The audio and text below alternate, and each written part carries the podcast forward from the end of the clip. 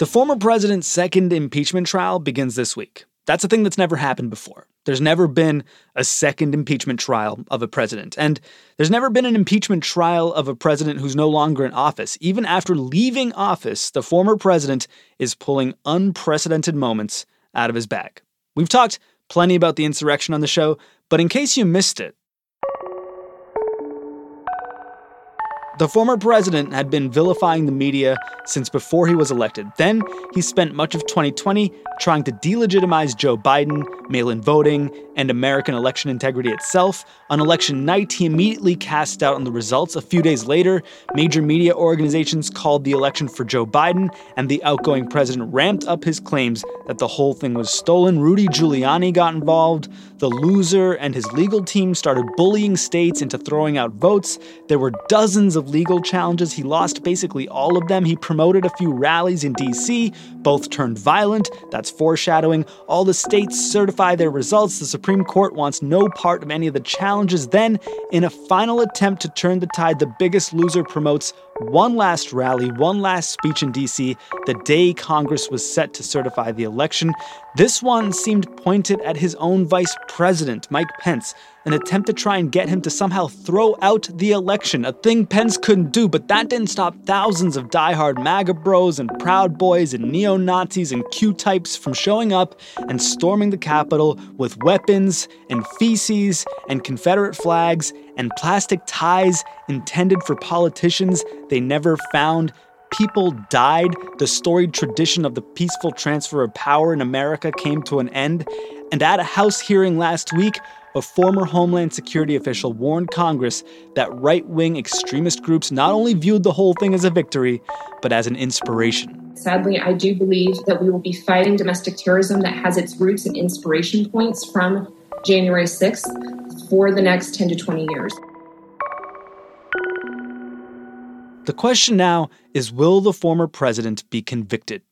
Unless 17 Republican senators decide to defy the opinions of the majority of Republican voters around the country, Trump is going to escape conviction again. And the early signs are that that is exactly what will happen, that, that he will be acquitted again. Andrew Prokop, Politics That's not to say that there won't be any consequences for the people who actually physically stormed the Capitol.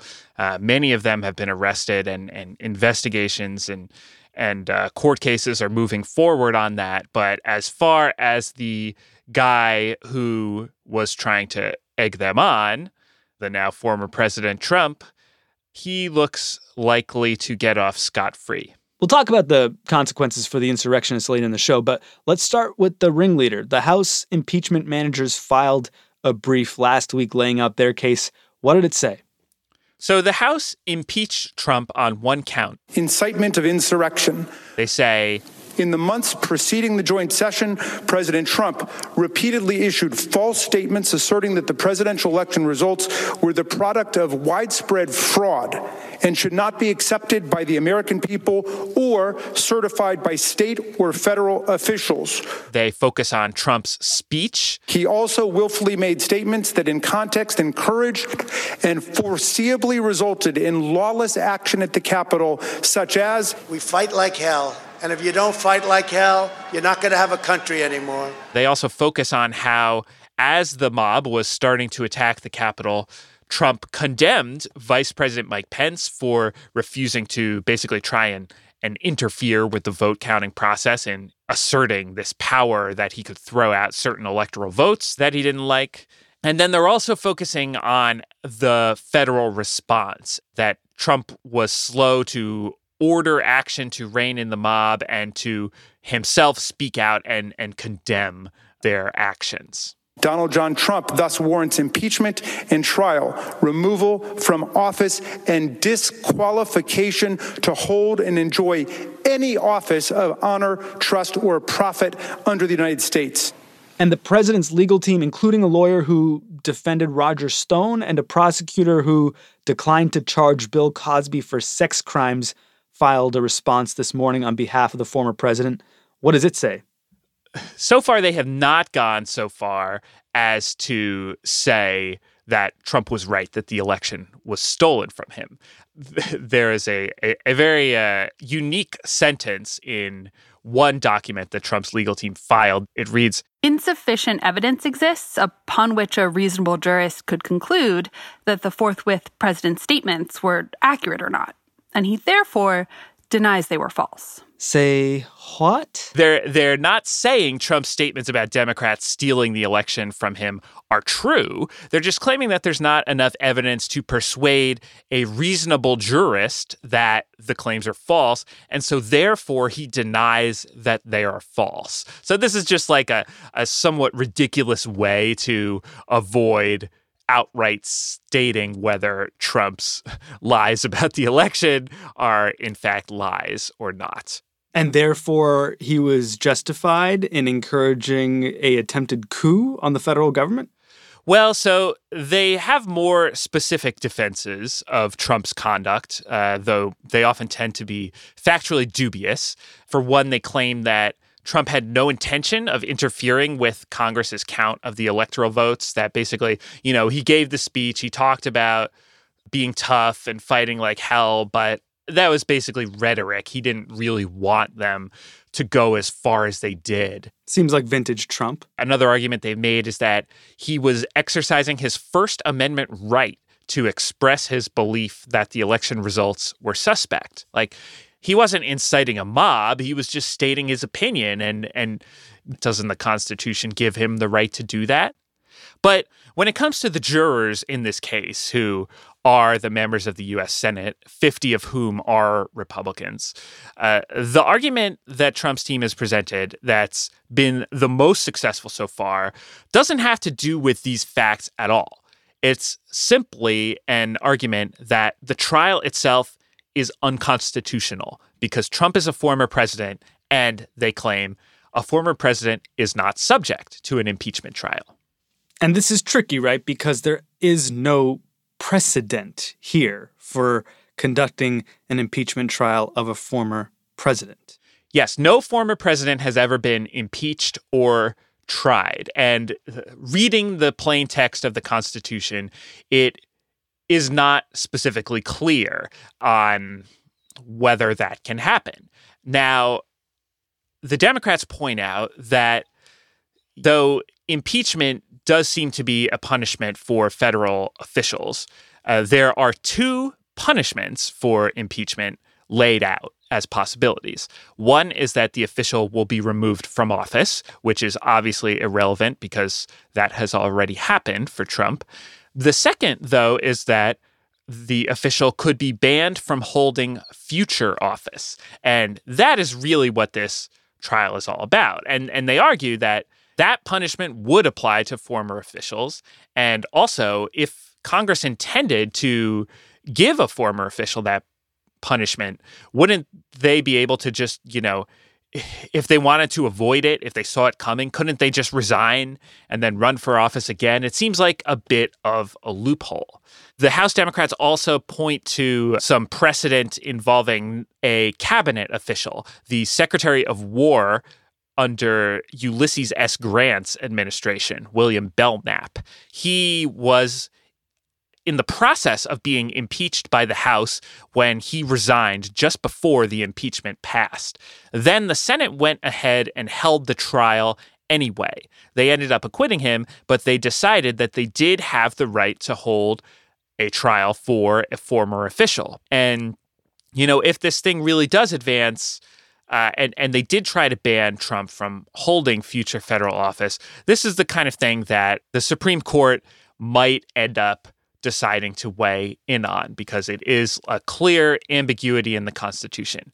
Now, the court could punt and leave the issue just to Congress to resolve, but they could also decide to resolve it themselves. Okay, the Supreme Court could weigh in. Democrats believe they have firm constitutional footing and Republicans don't? So it seems unlikely to me that Republican senators are are truly convinced by the merits of this constitutional argument. Uh, instead, what seems likely is they were looking for an excuse to get out of this problem and to wash their hands of the whole matter. And if they didn't have that, they would find another excuse. But there was an early test vote on this question already. And 45 out of the 50 Republican senators voted against cutting off debate on an assertion that the trial was unconstitutional. So uh, they didn't quite all say that we fully believe this is unconstitutional, but they signaled that they are sympathetic to this argument. And uh, and because conviction at an impeachment trial takes two thirds of the Senate. That's 67 votes. So you need 17 Republicans to go along to make it happen.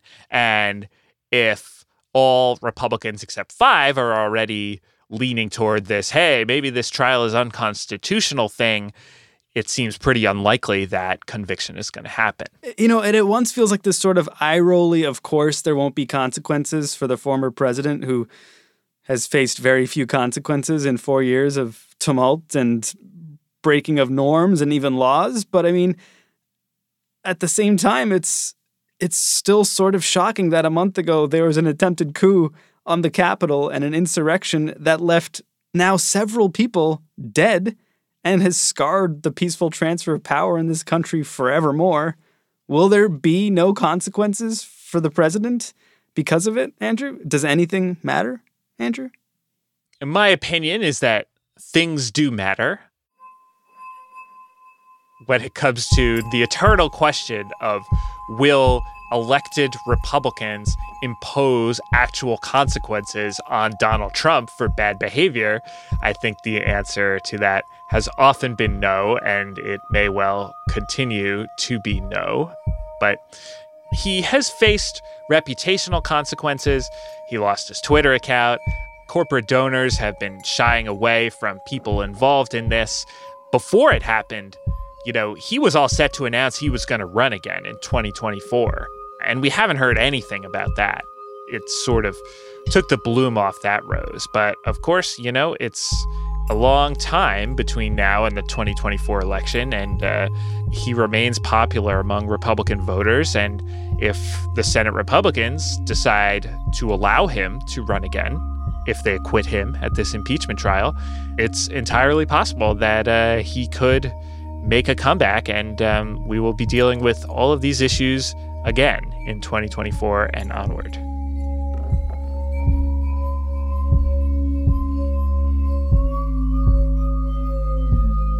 After the break, sedition.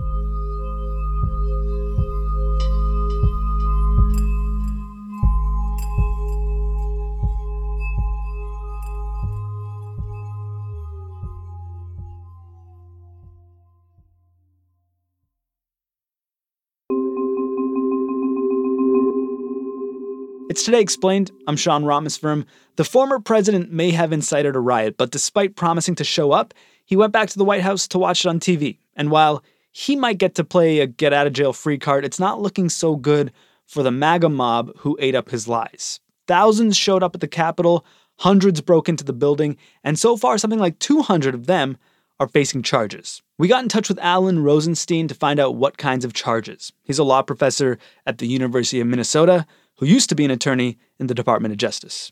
So it depends. Um, almost everyone is being charged at least with trespassing on the Capitol, um, because that's a pretty straightforward charge to bring. Some individuals brought weapons into the Capitol, uh, and they're being charged with weapons offenses. Some people engaged in violent activity, assault uh, on police officers, they're being charged with that. Uh, and then a, a, small number of the uh, planners are being charged with conspiracy for not just engaging in the uh, riot, but actually playing a planning role in that. Trespassing feels very much like, you know, me and my friends hopped the fence to hang out on our high school bleachers on a Friday night, whereas conspiracy feels a lot more like me and my friends got together and planned to invade a government building. But then there's something no one's been charged with yet, but could be charged with later depending on how these investigations go, right? That that's called seditious conspiracy, which feels like you know, me and my friends tried to undo the will of the people. Tell me about that charge. So it is a uh, pretty old charge. The statute criminalizing seditious conspiracy was first enacted after the Civil War, and it criminalizes working with one or more people to overthrow, put down, or destroy by force the government or the United States, or to levy war against them, or to oppose by force the authority thereof, or by force to prevent, hinder, or delay the execution of any law of the United States. So, in other words, it was intended when the statute was enacted to apply to members of the Confederacy who were at the time engaged in a civil war against the United States. And through its history, it's been used to prosecute individuals who attack the foundations of US government. So, uh, a famous example was in the 1950s, um, several uh, Puerto Rican nationalists walked into the Capitol and started shooting. Estimates of the numbers of shots fired range from 15 to 30, and each bullet hole found is a grim reminder to those who were present of the terrible surprise attack. And they did so in part because they were motivated by the cause of Puerto Rican nationalism. The gun wielders and to their accomplices goes the evil distinction of having perpetrated a criminal outrage almost unique in America's history. seditious conspiracy charges were brought against those individuals. So that's the sort of conduct that fits most directly under the seditious conspiracy statute. Hmm. How hard is it to prosecute someone with sedition? It's not easy. Um, so the last time the Department of Justice tried this was in 2012 against a Illinois sort of Christian militia group called the Hutaree. According to the indictment, the Hutaree had an elaborate plan to ambush and kill a member of law enforcement, luring them to their death with a fake 911 call or a traffic stop.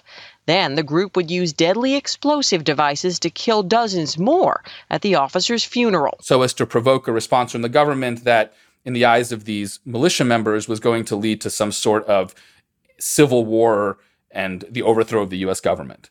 Um, and because that was the long term plan, the government brought these seditious conspiracy charges. The judge in that case threw out the seditious conspiracy charges because he said, look, these people wanted to commit crimes. They wanted to kill a police officer. That's serious. That's terrible. They should be prosecuted for that. But there's no indication that they were trying to attack the government of the United States itself. So I think that's the key to a seditious conspiracy charge. It's attacking the core functions of the government. In this case, on the one hand, you can question the seriousness of these individuals. It's the the atmosphere inside the Capitol often seemed more like a carnival than like an insurrection, and these people weren't trying to be secret about it. They were flaunting this on social media. So there's a tendency to dismiss this as kind of amateur hour. On the other hand, the goal, at least of several of the insurrectionists, was to stop the certification of the Electoral College vote, which is the core of the peaceful transfer of power, which is fundamental to American democracy. So I do think that for those who came down to DC and worked with others in order to stop the vote by force, I do think seditious conspiracy charges would fit pretty naturally. And the consequences for seditious conspiracy are quite serious. It has a maximum uh, penalty of 20 years in jail it feels like part of what the government is grappling with here, especially in the case of the former president, but perhaps in this case too, is that something like this has just never happened before. So there isn't a lot of legal precedent on how to proceed. Does that mean that the government might err on the side of not prosecuting the insurrectionists as firmly as it could? It's possible. I assure you that right now in DOJ, there are a lot of memos flying around and a lot of discussions about just this topic. I think there are a couple of concerns for, for DOJ, and, and that might explain why we're not seeing these charges brought immediately. One is you have a, l- a huge number of people. And so just coordinating all of these charges across so many individuals when you have these merged investigations is difficult. It just takes time to do it well. Um, in addition, you have a lot of cases potentially across the country, and you want the legal theories that the government is putting forward in all these cases to be consistent. And so that requires a lot of coordination. So some of the delay is just because these are very complex investigations and it just takes time to do them to do them well. And there's not, frankly, I think a huge premium on getting this done tomorrow versus next month versus six months from now. I mean, the criminal justice process takes time, but that's how long it takes to do things right. I think another issue is that some of these prosecutions are going to be set up to then investigate additional individuals, right? So the most straightforward prosecutions are of those who were actually at the Capitol on January 6th. But of course, those people don't exist in a vacuum. You have the individuals who spoke at the quote unquote Stop the Steal rally, and there's a lot of interesting questions about what coordination they may have had with the people actually at the Capitol. You have just other general people across the country, right? You have other members of the Proud Boys or the Oath Keepers or other of these groups. And so again, these investigations all have to be coordinated.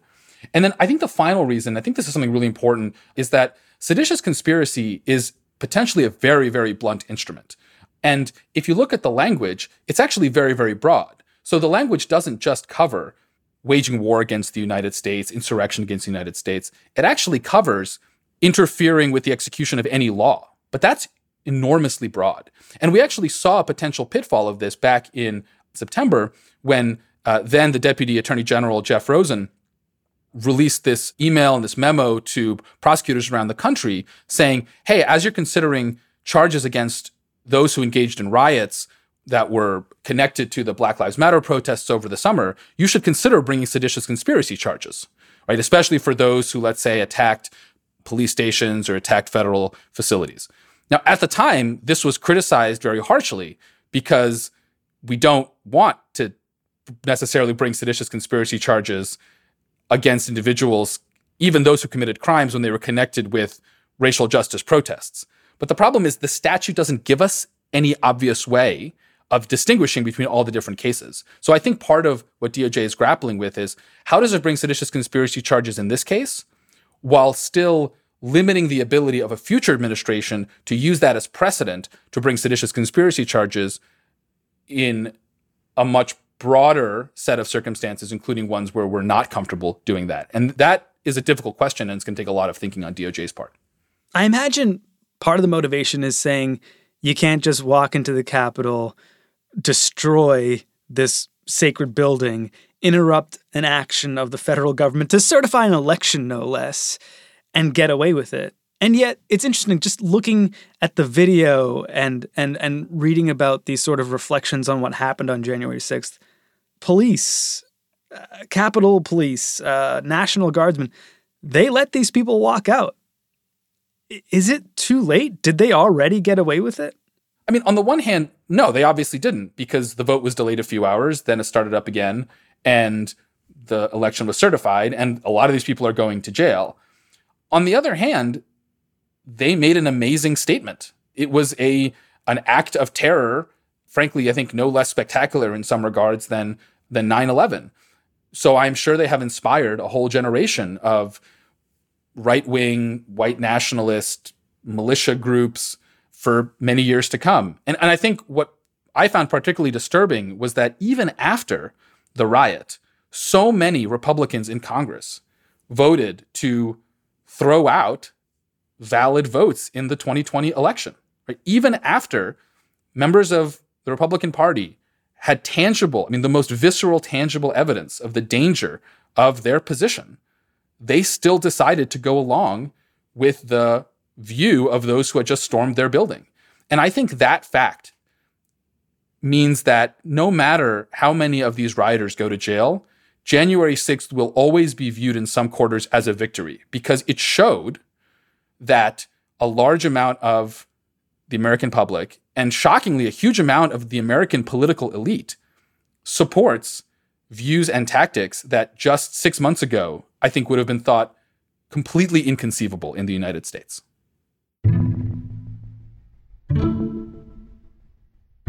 Look, at the end of the day, if we don't want our politicians to support sedition, we have to not vote for politicians who support sedition. And the sad fact of the matter is Although President Trump's behavior between the election and inauguration was, I think, worse than most of us anticipated, it was in some ways quite predictable. It was within the bounds of what we should have expected and of what the voters should have expected. And although President Trump lost the election, he wasn't wiped out. There's still millions and tens of millions of Americans who, knowing his anti democratic behavior, who, knowing that President Trump refused multiple times to promise to accept the results of the election, they voted for him. um, and they vote for the Republicans who support him. Now, that doesn't mean that the criminal process is worthless. That doesn't mean we shouldn't bring seditious conspiracy charges where we should. That doesn't mean it's not useful to deter, to set precedent, to express the condemnation we have of this behavior. But we can't expect the criminal process and the Department of Justice to save us from ourselves. At the end of the day, society gets the government it deserves, at least in a democracy. And so there's no substitute if you're horrified by this conduct to not vote for it and to try to convince your friends and your neighbors to also not vote for it.